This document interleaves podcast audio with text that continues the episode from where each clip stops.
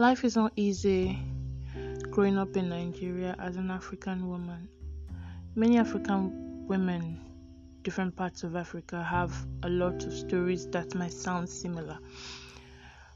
Especially as a teenager, growing up to become a woman, an adult in Nigeria.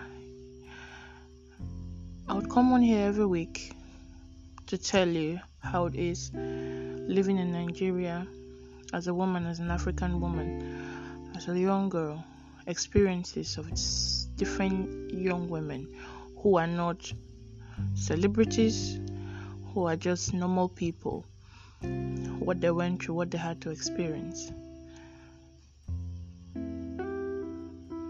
So you know that it's not easy being a woman, but we have to live on. We have to